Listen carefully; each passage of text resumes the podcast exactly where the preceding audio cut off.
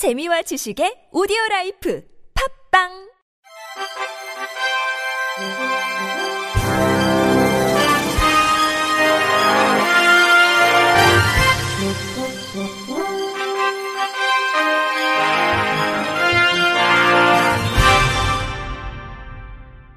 청취자 여러분 안녕하십니까?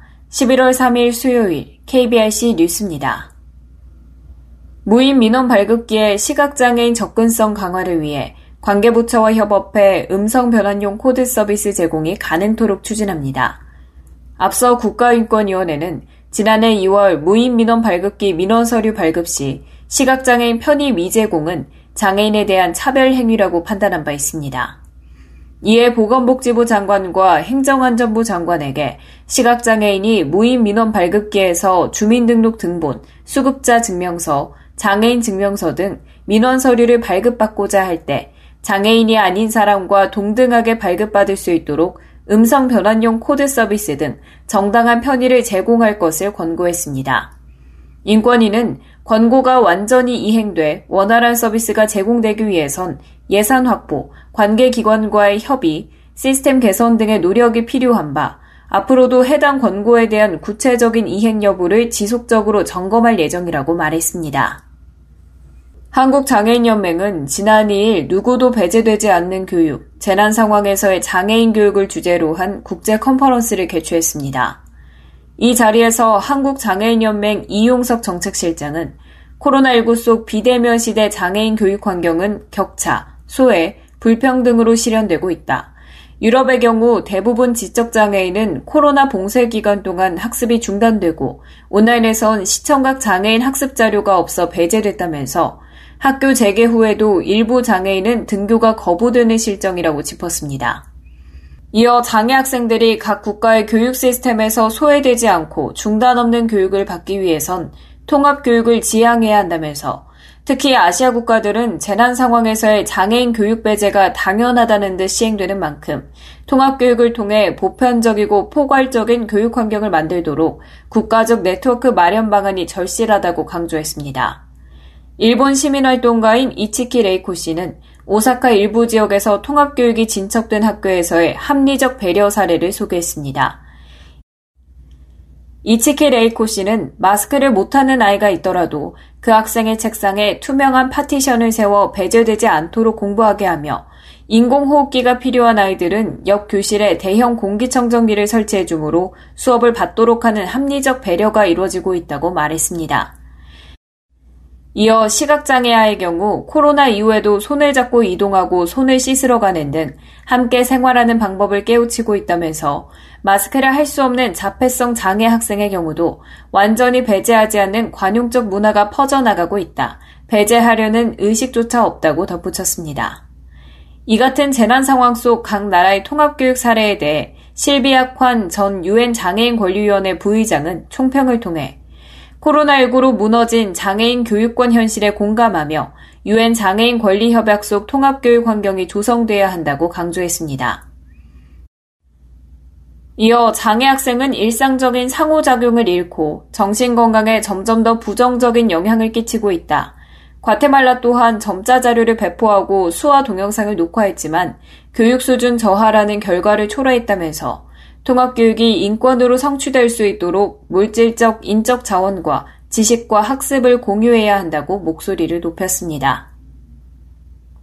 5년째 이어지고 있는 장애인 영화 관람권 법정 다툼이 이달 2심 선고를 앞두고 장애계가 시청각 장애인도 비장애인과 영화 관람을 동일하게 누릴 수 있게 해달라면서 내일까지 탄원서를 모은다고 밝혔습니다. 앞서 지난 2016년 2월 시각 청각장애인 당사자 4명은 극장 사업자 등을 상대로 차별구제 청구 소송을 제기했고 1심 법원인 서울중앙지방법원은 2017년 12월 원고들이 관람하고자 하는 영화 중 제작업자 또는 배급업자 등으로부터 자막과 화면 해설 파일을 제공받은 영화에 관해 화면 해설 및 자막, FM 보청기기를 제공하라고 원고 승소 판결을 내렸습니다. 하지만 피고 측에선 재판 과정에서 현재 같이 봄 영화와 같은 개방형 상영 방식이 상영되고 있다는 이유로 장애 차별이 없다고 주장한 것으로 전해졌습니다. 2심 선고를 앞두고 소속 연대단체인 장애우 권익문제연구소는 상영관을 별도로 지정해 개방형 방식으로 상영하는 건 또다시 장애인을 분리의 역사 속에 가두는 것이며 시대의 흐름을 역행하는 것이라면서 각자 개인의 고유한 취향과 선택권이 존중돼야 하며 스스로 선택할 자유가 보장돼야 한다고 장애인의 영화 관람권 보장을 촉구했습니다. 이어 재판부에 가치범 상영회와 같이 행사 형식으로 제공될 것이 아니라 비장애인들이 관람하는 영화 환경을 장애인들도 동일하게 누릴 수 있도록 공정하고 현명한 판결 내려달라고 호소했습니다. 2심 선고는 오는 25일 진행될 예정입니다. 경기도 31개 지자체마다 다른 장애인 콜택시 센터명, 운영시간, 이용요금 등으로 장애인이 이용하는 데 불편을 겪고 있어 장애인 콜택시 통합 운영이 시급하다는 지적입니다.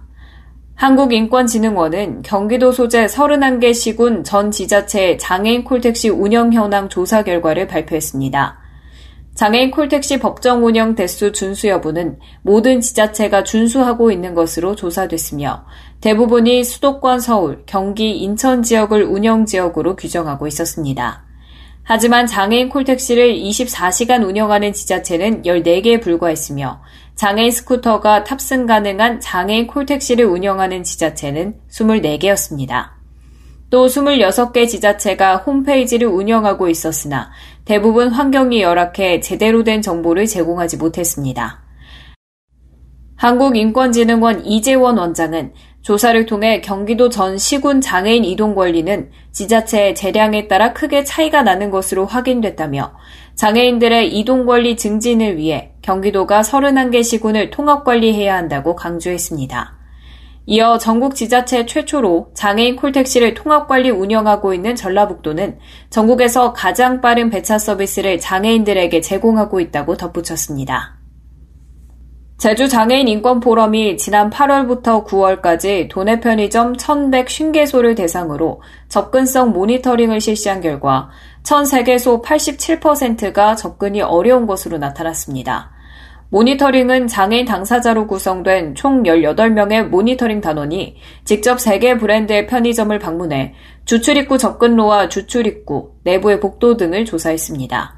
제주시의 경우 전체 749개소 중에서 86개소만이 접근할 수 있었고 서귀포는 전체 401개소 중 61개소만이 접근할 수 있었습니다.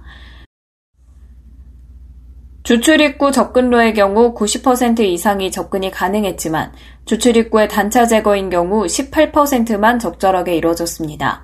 제주 장애인 인권 포럼 장애인 복지정책 모니터링 센터는 장애인 등 편입법 시행령 개정령에 대한 입법 예고를 공고한 시점에서 50제곱미터 이상의 시설에 대해서만 편의시설 설치를 의무화한 것은 이번 편의점 접근성 모니터링 결과로 알 수 있듯이 50제곱미터 이하의 시설은 실질적으로 장애인이 이용하기에 제한이 있어 차별을 조장하고 있다고 본다고 지적했습니다. 인권포럼은 이 같은 모니터링 결과를 통해 행정 및 의회를 통해 문제를 제기하고 각 브랜드별 업체에 현 상황을 알려 개선할 수 있도록 요청할 계획입니다. 목요일인 내일은 새벽까지 수도권 등 전국 곳곳에 약하게 비가 이어질 전망입니다. 일교차는 최대 15도 이상 벌어질 걸로 보이는데요. 이날 전국이 기압골의 영향을 받다가 서해 남부 해상에 위치한 고기압의 가장자리에 들겠습니다. 이에 따라 중부지방과 전라권은 대체로 흐리다가 오후부터 맑아지겠고 경상권과 제주도는 대체로 맑겠습니다. 예상 강수량은 수도권과 충남 서해안, 충남 북부 내륙, 울릉도, 독도, 서해 5도가 5mm 내외고요. 강원 영서 북부와 전라 서해안은 1mm 내외로 내리겠습니다. 오전 10시까지 남부 내륙을 중심으로 가시거리가 200m 미만의 짙은 안개가 끼는 곳이 있습니다. 그 밖의 지역에서도 가시거리 1km 미만의 안개가 끼는 곳이 있으니까요. 교통 안전에 유의하셔야겠습니다.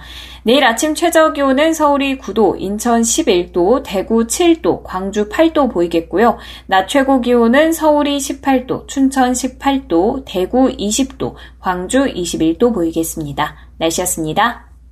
이상으로 11월 3일 수요일 KBRC 뉴스를 마칩니다. 지금까지 제작의 이창훈, 진행의 최유선이었습니다. 고맙습니다. KBRC